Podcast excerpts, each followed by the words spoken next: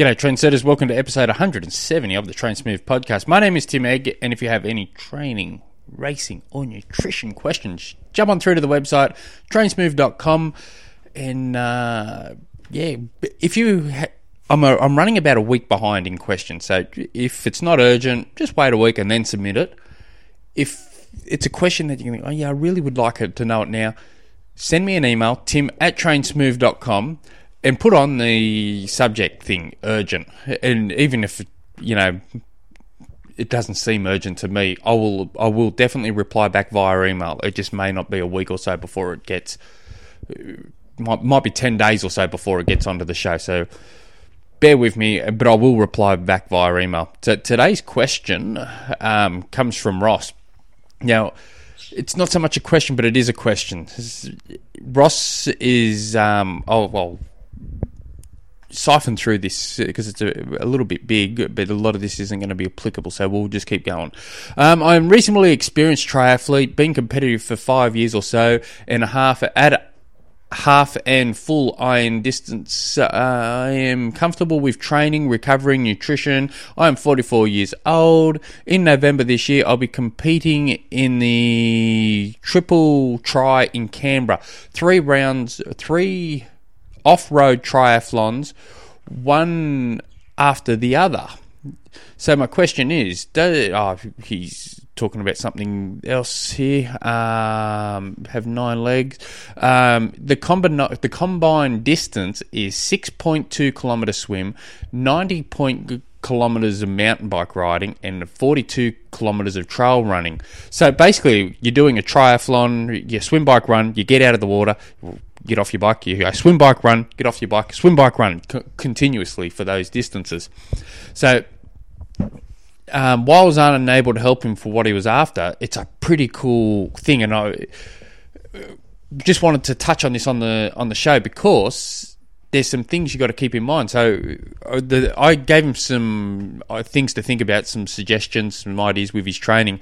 So the the first one is finishing your finishing round one, so you just finish your run, you got to go back into the pool. You got to go back into the water and swim. Um, so you're going to sink a little. Um, most of us, most people are going to start sinking a little, and you're just going to feel sluggish in that water. So this is where I suggested you run to the pool, swim, run back. So what what you'll find if for anyone who's done this, you'll find those first five 100 meters to a kilometer just feel horrible in the water. Your time's five plus seconds slower per 100 meters. So I suggested with these particular sessions, you don't do a warm up. You don't go, all right, 200 easy, then I might do a bit of, you know, bit of scull followed by a bit of doggy paddle and then maybe do some 616 and then ready for the main set. So you just go straight into your main set. So for instance, you run to the pool, preferably five kilometres or thereabouts, 25, 30 minutes. You run to the pool. Doesn't need you don't need to be doing anything silly here. Just uh, aerobic training, aerobic run to the pool. Jump straight into the water as you know as quickly as you possibly can. You, you know, get undressed, dressed straight in, straight into your main set. So, for instance, I'd probably look at doing starting off with 1650s as, as the first part of your main set. So you go to 1650s, follow may, maybe or with five to ten seconds rest in between each one, then go straight into like an 800 meters, for, for instance. So you and, and you can play around with this. You can go in there and just do five five four hundreds if you really want. But uh, I, I think coming straight in, I'd be probably inclined to be starting my swim main swim set off with 50s or 100s to just uh, just for that first one to two training blocks, so you can get real used to swimming at a more faster rate, but you're having these tiny bits of recovery in between. And then you straight after it, you run home. So what's gonna what that's gonna and and also I suggested in between sets. So, for instance, you'll do 1650s, and then your next one's going to be like an 800. In between that, you, finish your last 1650s, you jump straight out of the water, stand up on pool deck, and you go back down, and then maybe have a, a few seconds rest, and then go straight into it. So, what that does is spike you, spike your heart rate up, and then you go straight into it. Now, if you want to be a complete badass, I'd be inclined just to, let's say you do your 1650s, in between each 50, jump out of the water, jump back down, do another 50. Come back out, jump back out, do another 50. That's if you want to be a, a badass with it because that's going to spike your heart rate every single time. You do you do that for 4 to 6 weeks, you're going to see a significant difference in performance with your finishing your run straight into the water. You you will see it in training. You'll um, and then also with with your bike. So you're doing 90 kilometers of mountain bike riding. That, that that's gonna that's gonna be a long time on the bike. So you got to focus on skills. You want to be make sure you got good skill training, good descending. You know, make sure you got all that. But you also want to be um, you know, you you may only want to spend one or two sessions a week on the mountain bike. The rest could be on a road bike, so you can get your aerobic fitness up. But but with your mountain biking, um, I'd be inclined to make that your long bike ride as well for the week, just to spend that time in in the in that position.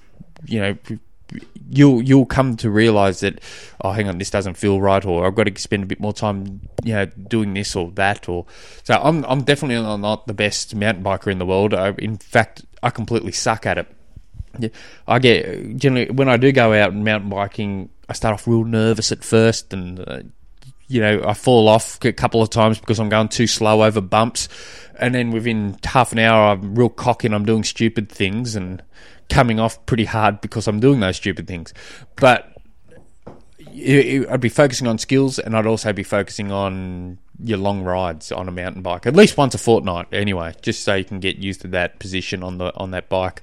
So, and then and, and you'll find people that are good on mountain bikes are good trail runners too. It, it, I don't know what it is. It's just they're able to um, look past all these little rocks and bumps and stuff that they can just glide straight through it. I actually went last yesterday with a running group and we did uh, I did 30 32 Ks but 20 of it was with, with this group and we, we ran through some bush areas and there was this one giant descent it goes for three 400 meters or so and it's just so rocky and I had to walk down because I had you know I, I couldn't run it, it, just to me it was impossible and every single person I ran with flew down it. And then, anyway, one of them was telling me I got to jump on Strava and have a look at the um, PB, and the PB's like four minutes thirty pace going down this hill, and we're talking about a very sharp hill. Um, it's like a goat track, but it's all very, very rocky all the way down. And I'm thinking, I have no idea how anyone can run at six minute K pace. How do you even do you know, I don't even think I could do an eight minute K pace down this thing. It was it was crazy. But anyway, um, I digress slightly. So yeah, so I do do like this because Ross's main focus, what's going to make him or break him, well, the bike, spending that time on the bike. But what will make or break his success in this race is getting back into the water after each run. So, and that's where these runs go in training.